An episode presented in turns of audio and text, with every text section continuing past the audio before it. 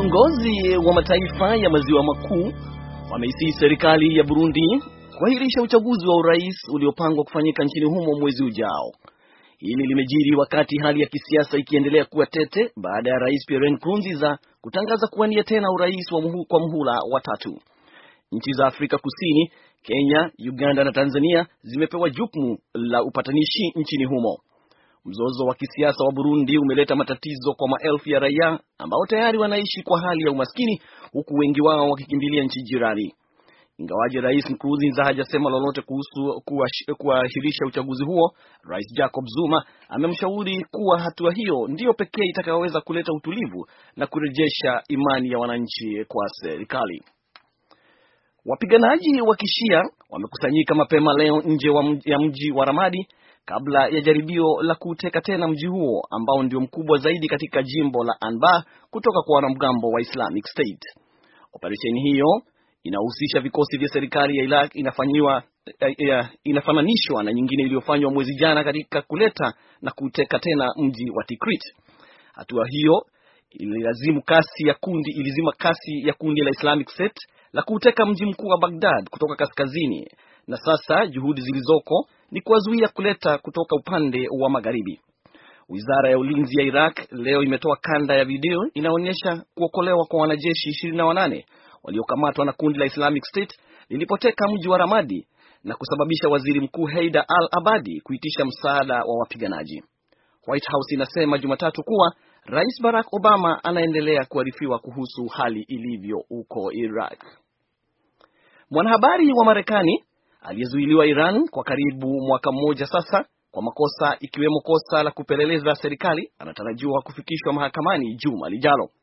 Chombo cha habari cha serikali kimesema leo kuwa kesi ya Jason Rezaian ambaye alikuwa mwandishi mkuu wa Washington Post ofisi ya Teheran itaanza kusikilizwa Mei ishirini na sita.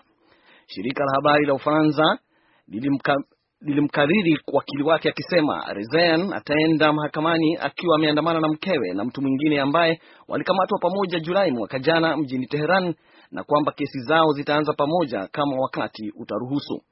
Mwezi uliopita msemaji wa wizara ya mambo ya nje wa Marekani Marie Harf alisema kuwa mashtaka manne yanayowakabili ni ya kutatanisha na White House inapendekeza yatupiliwe mbali.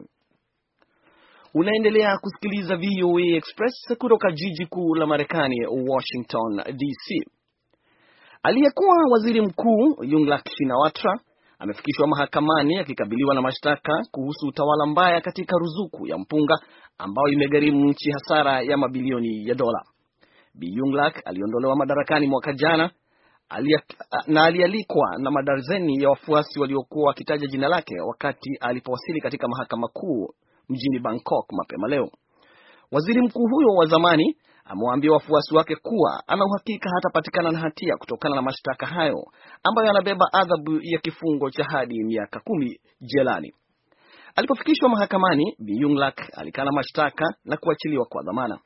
Kesi hiyo imepangiwa kusikilizwa Julai 21. Bi Yingluck ameshtakiwa kwa makosa ya uzembe kazini kwa kushindwa kuzuia rushwa katika mpango wa ruzuku ambapo wakulima walilipwa mara mbili ya bei ya soko kwa mchele. Umoja wa Mataifa umeongezea shinikizo kwa serikali za kusini mashariki mwa Asia ambazo zimekuwa zikikataa kuwaokoa wahamiaji na wakimbizi ambao wamekwama baharini baada ya msako dhidi ya wasafirishaji binadamu kinyume cha sheria.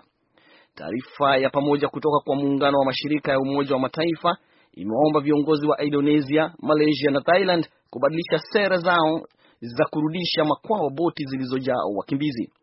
Nchi hizo tatu zimekemewa kimataifa katika siku za hivi karibuni kwa kurudisha boti zilizojaa wakimbizi kwa hofu ya msongamano wa wakimbizi wa kutoka Myanmar na Bangladesh. Karibu wakimbizi elfu tatu wameokolewa ama kuweza kufika kwenye ufukwe katika kipindi cha wiki moja iliyopita. Maelfu ya wengine wanaaminika kukwama baharini. Na katibu wa Umoja wa Mataifa Ban Ki-moon anasema anapanga kufanya ziara Alhamisi kwenye sehemu ya viwanda iliyoko kaskazini linalogawanya Korea Kaskazini na Korea Kusini. Ziara hiyo kwenye viwanda vinavyomilikiwa kwa pamoja itakuwa ni ya kwanza kwa katibu mkuu wa Umoja wa Mataifa kutembelea Korea Kaskazini katika kipindi cha zaidi ya miongo miwili. Akitangaza ziara hiyo mapema leo, Bwana Ban alitaja ziara hiyo kuwa ushindi kwa nchi zote mbili za Korea. Anatarajiwa kukutana na wafanyakazi wa Korea Kaskazini na mfanyabiashara kutoka Korea Kusini wakati wa ziara hiyo ya Kaesong. Zaidi ya Wakorea elfu hamsini na tatu kutoka Korea Kaskazini wanafanya kazi kwenye viwanda 120 vya Korea Kusini vilivyoko kwenye eneo hilo.